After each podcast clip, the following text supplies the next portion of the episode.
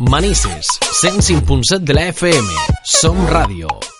Hemos cambiado de mes, estamos ya en el mes de junio, pero mantenemos secciones como la que tenemos ahora mismo en directo con la psicóloga Blanca Jorge. ¿Qué tal, Blanca? Buenas, bien. Aquí con un mes nuevo. ¿Has visto? A que te sienta bien el mes. Sí. ¿Eh? Es un mes, un mes en el que recibiremos también el verano, pues que estamos todos mucho, mucho mejor. Y más lunes, ¿eh? Para empezar con fuerza la semana.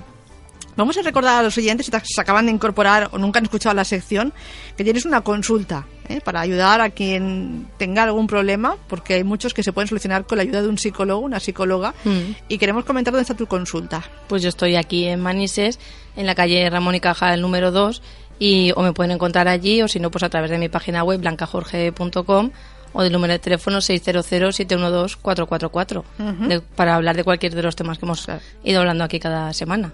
El teléfono, si Blanca no lo coge, insistan. Sí. insistan porque hay veces que uno no puede atender el teléfono, Exacto. pero que insistan porque, y si no, eh, Blanca devuelve la llamada, o sea, no hay problema. Si no, así no, además en, en mi página web hay un calendario donde puedes incluso tú coger el día y la hora que te venga bien. Sí, sí. O sea que Muy bien. Ah, está todo pensado. no hay excusas.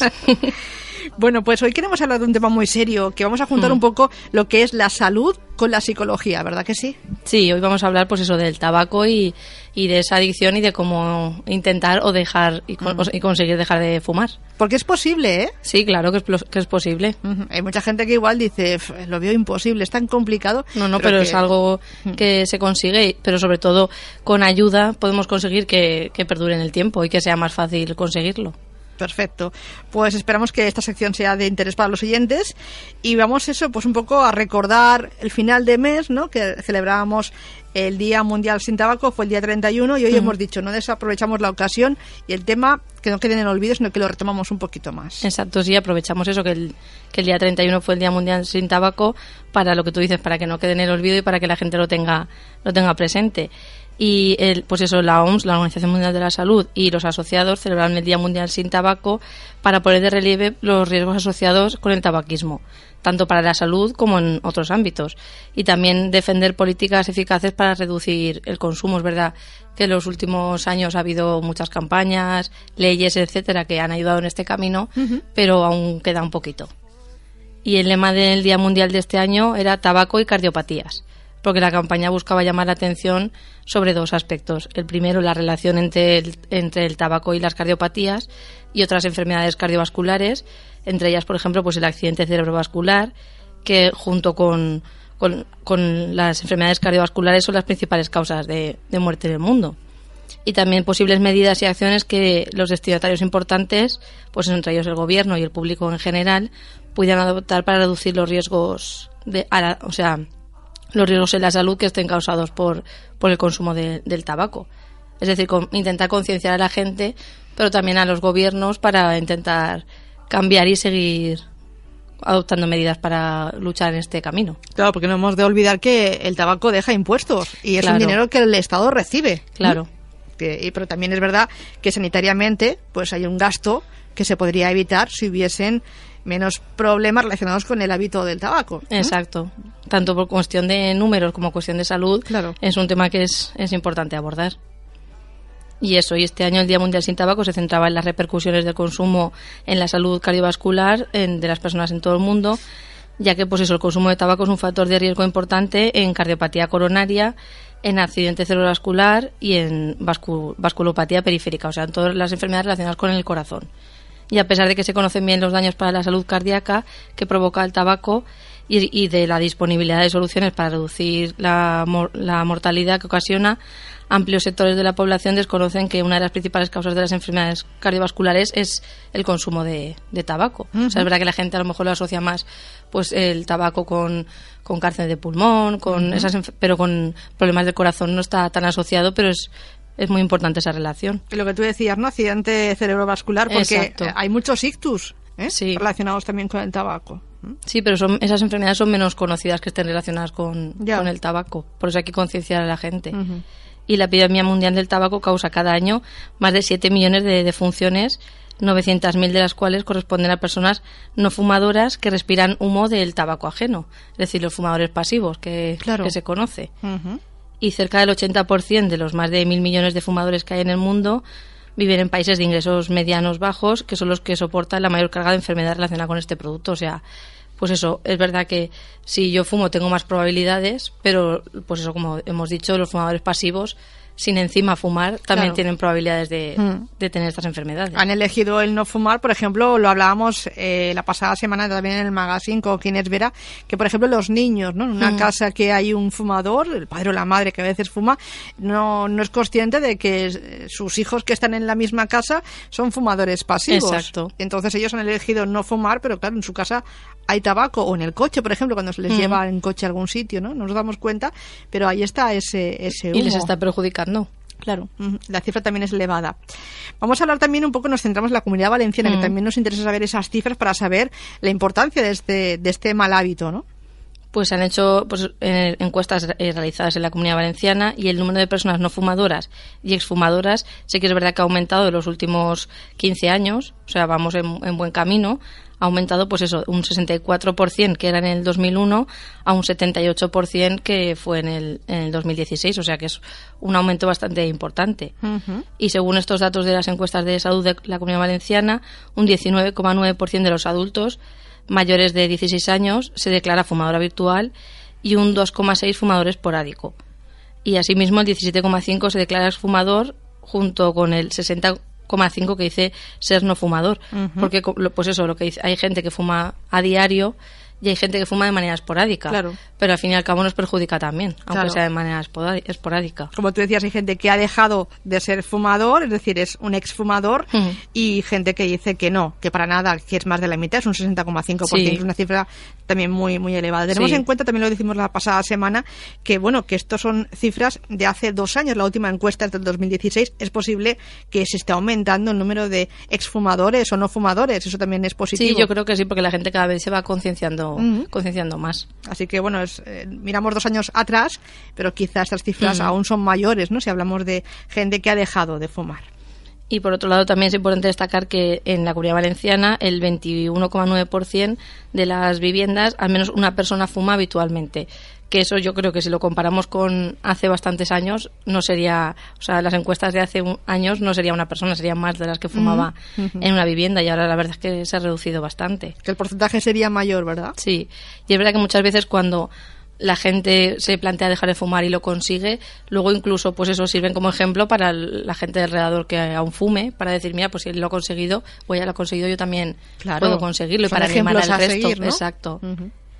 Y este aumento, este aumento de 14 puntos porcentuales de los últimos 15 años se constata eso en la, pre- en la prevalencia de personas que no fuman. Los fu- no fumadores han pasado del 52,2 en 2001 al 60,5 en 2016, como decíamos. Y los exfu- exfumadores del 11% al 17,5%, o sea que también es un aumento. Y además hay un descenso de más de 12 puntos porcentuales en la prevalencia de fumadores habituales, los que decíamos de que fuman muy a menudo, y el fumador ocasional desciende también un, un 4%.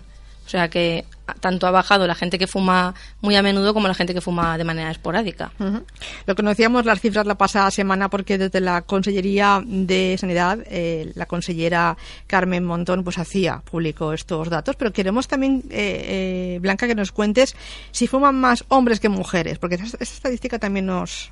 Sí, la verdad es que si, o sea, si lo separamos por sexos, el descenso es mayor en hombres y la prevalencia de fumadores diarios ha disminuido un 19% más o menos frente a las mujeres cuya prevalencia ha experimentado un, un menor descenso. O sea, fuman más, eh, o sea, han, han bajado, bajado menos, más. o sea, han bajado más los hombres que las mujeres en ese porcentaje de, de fumar. Más hombres han dejado de fumar y lo han conseguido. Que pero mujeres. Las mujeres eh, cada vez son quizás más fumadoras y a lo mejor se plantean no dejar de fumar o cada vez eh, menos dejan, lo intentan y menos consiguen dejar de, de fumar. Pues mm, dichas estas cifras que nos vienen muy bien para saber la situación y para plantearnos las cifras que nos, Mm. a veces nos abren los ojos, vamos a hablar en el ámbito de la psicología, pues que el tabaco es una adicción, ¿no? Sí. Sí. Cuéntanos, cuéntanos. Diríamos eso, que la adicción al tabaco es un trastorno adictivo crónico en el cual la persona que presenta esta adicción tiene una dependencia tanto física como psíquica del tabaco, lo que explica que estemos ante un hábito difícil de abandonar muchas veces. Y el causante de la adicción al tabaco principalmente es la nicotina. Pero el tabaco es una droga compuesta por un gran número de sustancias que nos perjudican. Es verdad que la que más conocemos es la nicotina, pero hay muchas más. De hecho, el análisis del humo arroja que hasta 4.500 sustancias eh, perjudiciales tiene el tabaco. La mayoría de ellas son con efectos perjudiciales para la salud y entre ellas, por ejemplo, pues el monóxido de carbono, la nicotina, que es la que más responsable sería de esta adicción, los oxidantes y el alquitrán.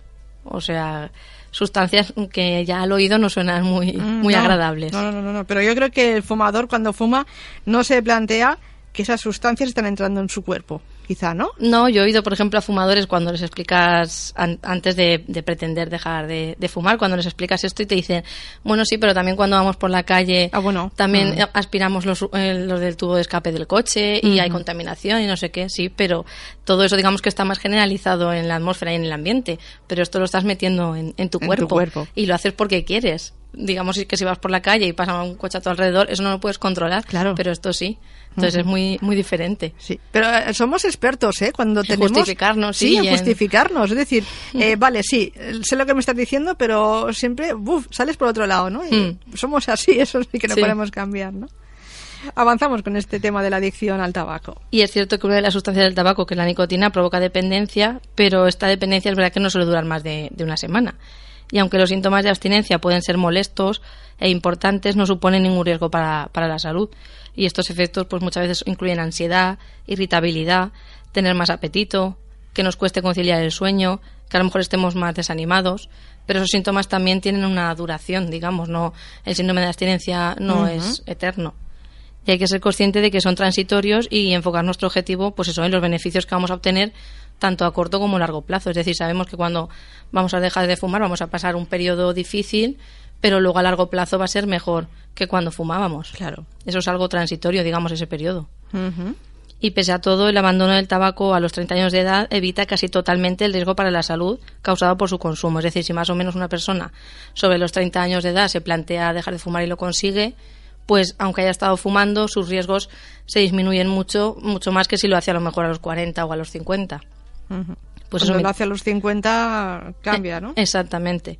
Y más de un 60% de los fumadores han intentado dejarlo en algún u otro momento, pero requiere un compromiso real. Es decir, requiere decir, estoy comprometido y voy a hacerlo y voy a cumplirlo. Es verdad que muchas veces cuando viene alguien a, a terapia para dejar de fumar, lo primero que les digo es que si de verdad están preparados, porque si no es verdad que vale la pena a lo mejor dejarlo para cuando pase un mes, cuando pase Claro. un tiempo, que de verdad estén preparados, porque si no lo que pasa es que luego hay un abandono y se, y se culpan y se castigan por no haberlo conseguido y se frustran y es peor todavía. Entonces a veces hay que encontrar el momento. Claro.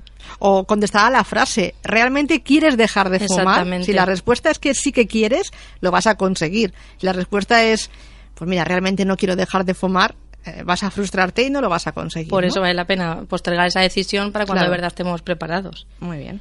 Y eso, tanto esa determinación como los tratamientos que, que existen, por ejemplo, los tratamientos farma- farmacológicos que nos ayudan, harán que esa determinación primera llegue a buen puerto. Es decir, si yo tengo la decisión de lo que tú dices, pues si me pregunto eso y de verdad contesto que sí, pues eso, más la- los fármacos, más la terapia, más también muchas veces el entorno nos ayuda, porque la gente es verdad que de nuestro alrededor nos anima cuando estamos intentando cambiar un hábito así de perjudicial. Entonces todo junto nos va, nos va a ayudar y los, y los fármacos, ya sea solos o combinados, aumentan las posibilidades de que el fumador logre abandonar definitivamente el tabaco. Con convencimiento, cualquier día es bueno para dejar un hábito nocivo que a corto, medio y largo plazo va a perjudicar nuestra, nuestra salud y de la, y la de que, o sea, de los que nos rodean, que también es importante. No solo pensar en nosotros, sino también pensar en que estamos perjudicando a los que tenemos alrededor. Tanto es respetable cuando uno quiere dejar de fumar como cuando uno decide que no, que le gusta el tabaco, le gusta fumar y no lo va a dejar, sabiendo todas las consecuencias que tiene. Eso también es respetable, ¿no, Blanca? Sí, mientras intente evitar, o sea, evite lo más posible no perjudicar a los demás, Estaría bien. Pero sí, porque muchas veces es eso. Es la persona la que tiene que decir, esto sucede igual que con las dietas o con cualquier hábito que queramos cambiar. Si no estamos nosotros convencidos, por mucho que los demás nos lo digan o nos lo aconsejen o recomienden, mm, a veces no es el mejor momento hasta que nosotros decimos, sí, ahora sí que quiero. Entonces ya Claro. eso más la ayuda es fundamental. Muy bien. Y pues eso, la ayuda psicológica y médica durante las primeras semanas del abandono del tabaco va a ser de gran utilidad, sobre todo pues eso en estas primeras, en estos primeros días y semanas. Y los cambios de conducta positivos, pues eso como hacer ejercicio o dar un paseo o cocinar de manera saludable, cuando se siente esta ansiedad y ganas de fumar, nos van a beneficiar durante este periodo.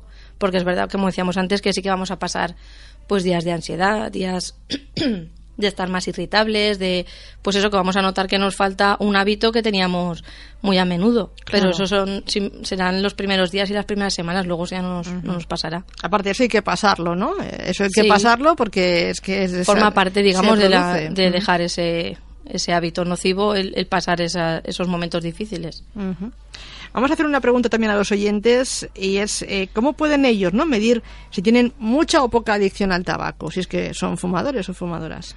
Pues una cosa fundamental es hacer un registro diario de qué cigarrillo, o sea, de la cantidad de cigarrillos que fuman. Porque es verdad que muchas veces sí que son conscientes de que fuman, pero hay veces que no son tan conscientes de que fuman tanto. ¿Cuánto fuman, no? ¿Cuántos cigarrillos al día son capaces de fumar? no? Exacto, entonces sería importante que cada vez eh, que lleven un papelito, una libretita o en el móvil mismo y cada vez que enciendan un cigarro eh, apunten pues la hora y la cantidad. Sí, porque por ejemplo en el mismo momento puede ser uno, dos o tres dependiendo del rato Ajá. que tengan y que eso lo hagan a diario y a lo largo de una semana. Y al final de la semana verán que probablemente eh, el número de cigarrillos es más alto del que ellos pensaban que, que era, porque es verdad que la gente dice, sí, yo fumo, pero no fumo tanto. Bueno, eso es lo que a lo mejor creemos, ¿no? No fumo Exacto. tanto, pero luego cuando nos ponemos a contar, eh, sí que, o de cara al fin de semana, igual se aumenta, ¿no? Ese consumo de tabaco. Por eso es importante que ellos mismos vean eh, qué día de la semana fuman más o menos, si el fin de semana fuman más o menos, en qué Claro. momento, mañana, tarde o noche, tienen más esa necesidad. Y eso, de cara también luego a la terapia, es importante, porque Claro. si sabemos que a lo mejor el fin de semana es un momento peligroso, pues intentaremos eh, utilizar técnicas y, y herramientas para que lleven mejor ese fin de semana. Si al contrario a lo mejor es más peligroso entre semana por la noche, pues lo mismo. Entonces es una herramienta que les sirve a ellos para tomar conciencia de esa adicción, pero también luego de cara a la terapia. Muy bien. Para saber cuántos cigarrillos fumamos al día.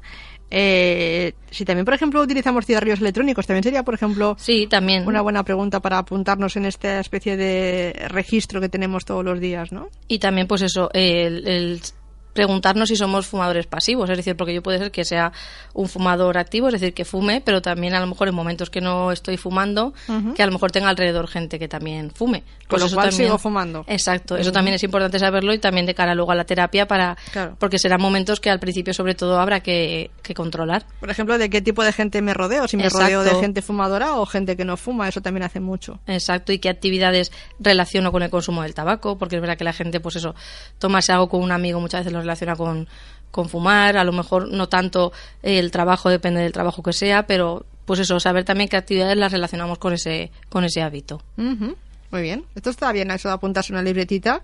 Eh, las rayitas, ¿eh? Sí, exacto. ¿Cuántas rayitas llevo? Sí. Está muy bien. Eh, igual la gente dice, Buah, he hecho muchos tratamientos y ninguno me ha funcionado. Hay tratamientos eficaces, eficaces para conseguir eliminar esta adicción al, tra- al tabaco. Sí, y además es un tema en el que hay mucha investigación, porque Ah. es verdad que en, que en otros temas Bebe un poquito de agua si quieres. Sí, te dejo que hoy- estás, estás hoy. Es que encima te coges agua fría. Pues eso. estás aumentando. Era broma. Pero sí que es verdad que eso, que, que es uno de los temas que más se ha investigado, porque pues eso es un, un tema que mueve muchas cifras y que cada vez menos hay más gente que, que no fuma, pero que hace unos años era muy habitual. Entonces es un tema que se ha investigado mucho y ha demostrado eso que los tratamientos para la adicción al tabaco sí que, sí que son efectivos y sí que funcionan. Y aunque algunas personas pueden por sí mismas romper con el hábito, es verdad que hay gente que tiene la suficiente fuerza de voluntad para decir yo voy a dejar de fumar y voy a hacerlo solo, sin ayuda de ni, ni, ni terapia, ni fármacos, ni... O sea, yo solo lo voy a conseguir, pero eso es muy, muy difícil. Yo no conozco a nadie que lo haya conseguido así, porque es verdad que, pues eso, hay unos síntomas, como decíamos antes, la ansiedad, etcétera, que eso hay que saber gestionarlo. Entonces, muchas veces nosotros mismos no, no sabemos. Pero eh, lo que decíamos, sí que hay gente que es capaz, pero hay gente que sí que es verdad que necesita ayuda para dejar de fumar. Y no pasa nada por necesitar ayuda. El caso es al final conseguirlo. Y esto es particularmente importante porque dejar de fumar puede tener beneficios inmediatos para la salud. Y, por ejemplo, a las 24 horas de haber dejado de fumar, la presión arterial y la probabilidad de un ataque al corazón ya disminuyen. Es decir, cuando yo ya llevo 24 horas sin haberme fumado ningún cigarrillo, ya mi salud mejora. Pues imagínate cuando me de un día son una semana, es un mes, etcétera. Mm, Que sabio que es el cuerpo, ¿eh? Sí, Cómo sí. reacciona rápidamente, ¿eh? Claro, porque el cuerpo lo que necesita es, es salud y es que no haya sustancias nocivas en su cuerpo, sí, entonces enseguida lo nota. Y los beneficios a largo plazo de dejar de fumar incluyen, pues eso, menos riesgo de un ataque al cerebro, cáncer pulmonar y otros tipos de cáncer y enfermedades coronarias. Y un hombre, por ejemplo, de 35 años que deja de fumar va a aumentar su expectativa de vida en una media de 5 años. O sea, tú imagínate, estamos hablando de por dejar un hábito que sabemos que es nocivo, encima vamos a alargar nuestra vida y encima nuestra calidad de vida, Claro. que es importante. Yo te quería hacer una pregunta a esta altura de la sección, pero ¿por qué la gente no, no deja de fumar? No quiere dejar de fumar, porque antes hablábamos de ciertas excusas ¿no? Mm. que hay. ¿Por qué la gente no deja de fumar? Esto yo me lo pregunto mucho Ah, vale. también, pero es verdad que yo lo que lle- a la conclusión que he llegado es por dos factores, tanto el factor físico, porque hablamos pues eso de que es una adicción y es una droga y claro el cuerpo si yo no le estoy eh, no estoy consumiendo esa droga que estoy acostumbrado a consumir, pues va a necesitarla y esa necesidad pues me, va a experimentar pues eso, en síntomas desagradables en mi cuerpo, pues en ansiedad, en problemas del sueño, etcétera. Entonces la gente por miedo a que eso pase no lo hace, pero también porque nuestro propio cuerpo muchas veces responde de esa manera, es decir, pues yo me noto más irritable, más nervioso, más acelerado, pero porque le está faltando una droga que estábamos consumiendo. Y también si hablamos del, del componente mental, del componente cognitivo, porque pues eso romper un hábito es difícil. Muchas veces cuando yo llevo haciendo algo la gente de media cuando viene a terapia a dejar de fumar lleva a lo mejor 10 15 20 años fumando. Son muchos años, todos los días, ¿verdad? exactamente. Entonces es un hábito de muchos muchos años. Entonces romper con eso no es imposible evidentemente pero es, pero cuesta y es difícil. Y también muchas veces la gente por miedo a esos síntomas que comentábamos antes. Por ejemplo si hablamos de las mujeres como hemos visto antes son las que más les cuesta dejar de fumar, muchas veces es porque piensan que van a tener ansiedad, que es verdad que van a tener ansiedad, y que la van a solucionar comiendo, y entonces van a engordar, y como no quieren engordar, prefieren fumar, porque, pues eso, si tienen ansiedad, fuman, pero no comen. Entonces les prima en ese momento, pues no engordar, que su salud en general. Claro. Entonces Como esto también afecta. El ganar o perder kilos físicamente se ve enseguida, Exacto.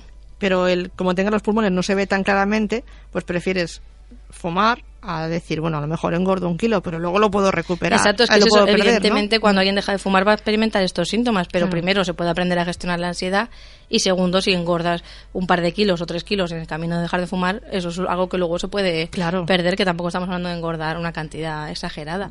Y también por el componente social, porque muchas veces asociamos el fumar con amigos, el fumar con salir, la gente que, que fuma.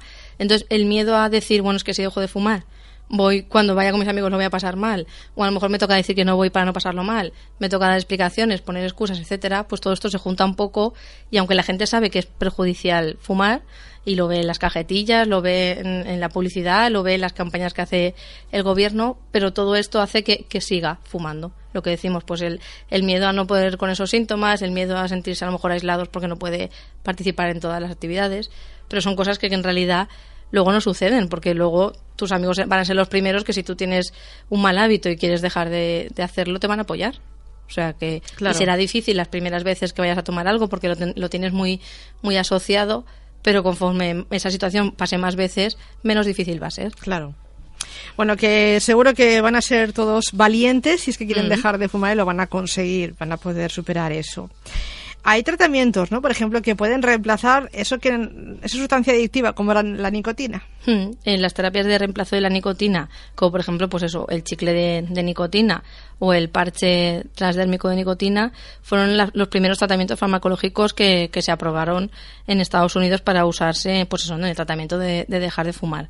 Y estas terapias de reemplazo de la nicotina, en conjunto con apoyo conductual, es decir, junto con, con la terapia y con ayuda, se utilizan para aliviar los síntomas del síndrome de abstinencia debido a que producen alteraciones fisiológicas menos severas que, cuan- que los sistemas que están basados en tabaco y en general proporciona al usuario. O sea, porque decir, o sea, es, menos perjudicial que el tabaco, digamos. Entonces sí que les aporta niveles de nicotina, pero a mucho menor nivel. Y entonces digamos que para el principio conseguir el- romper este hábito ayuda bastante.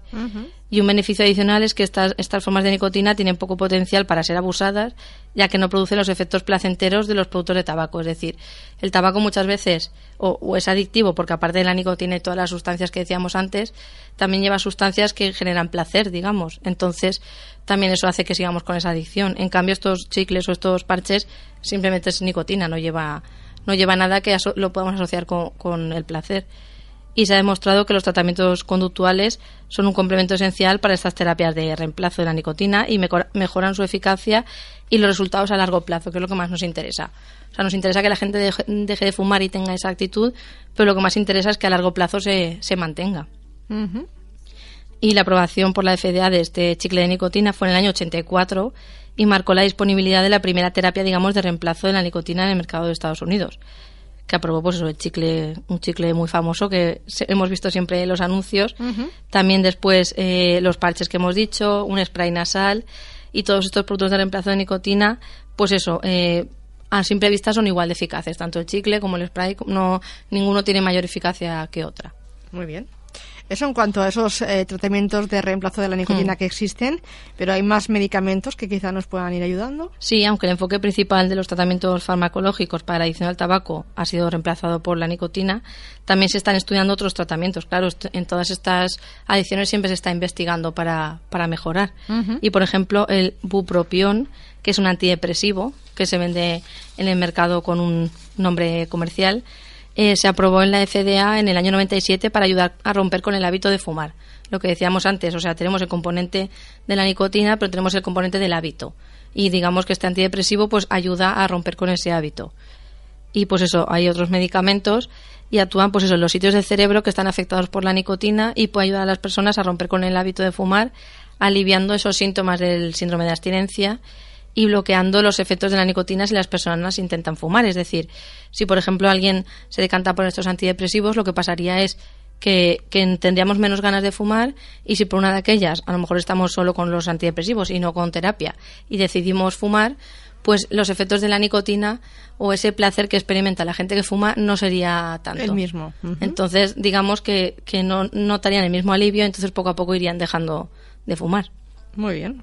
Y se están también investigando otros medicamentos que no contienen nicotina para usarse en el tratamiento de la adicción, incluyen entre otros, pues, por ejemplo, otro tipo de antidepresivos, medicamentos también para la presión arterial, y están estudiando los científicos pues eso el potencial también de una vacuna que actuaría sobre la nicotina para prevenir las recaídas. Pero esto está un poco muy experimentándose exactamente. Muy bien. Eh, los medicamentos siempre vamos a hablar con los médicos ¿eh? exactamente. Que no lo pueden recetar. Pero si hablamos por ejemplo de ir a terapias los psicólogos sois los que tenéis ahí la última palabra ¿no? exacto.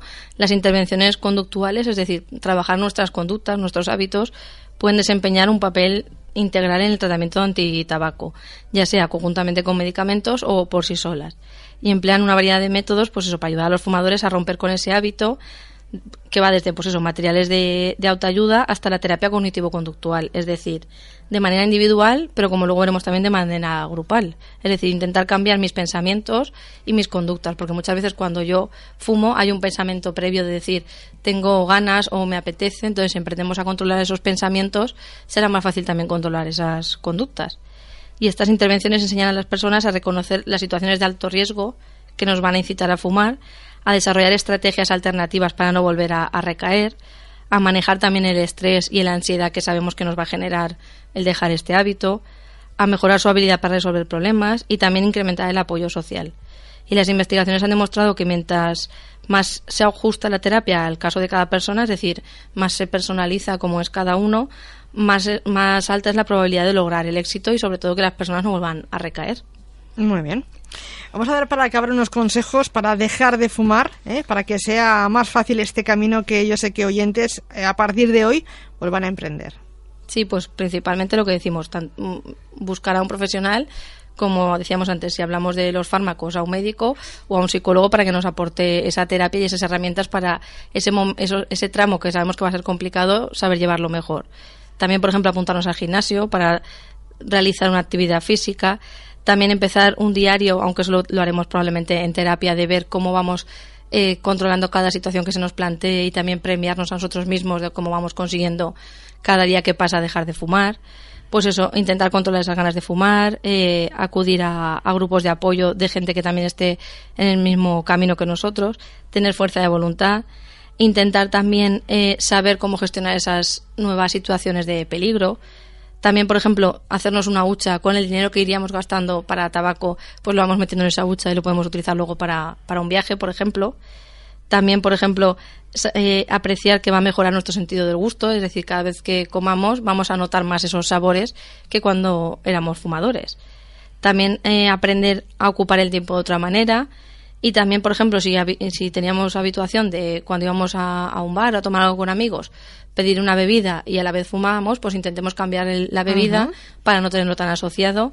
Y sobre todo ir premiándonos y reforzándonos por cada semana sin fumar, Claro. luego cada mes, luego cada dos meses, y reconociéndonos ese mérito, pues apuntándolo en, en algún sitio, en la cocina, en nuestra habitación, para seguir en ese camino. Beber mucha agua también se recomienda beber muchísima agua, eso también nos va a ayudar bastante, ¿no? Sí, Bueno, pues lo apuntamos y celebramos, como tú decías, esos 100 días, que es un poco esa barrera que si la superas, pues puedes dejar este mal hábito, ¿no? Exacto, y sobre todo pues eso, si tenemos presentes todos los días, pues que ya llevamos un día más, una semana más, un tiempo más, pues va a ser más fácil seguir en ese camino. Bueno, los estanqueros que no se enfaden con nosotros hoy por la sección que hemos hecho, pero claro, es que el tabaco está demostrado que es un mal hábito. Sí. ¿eh?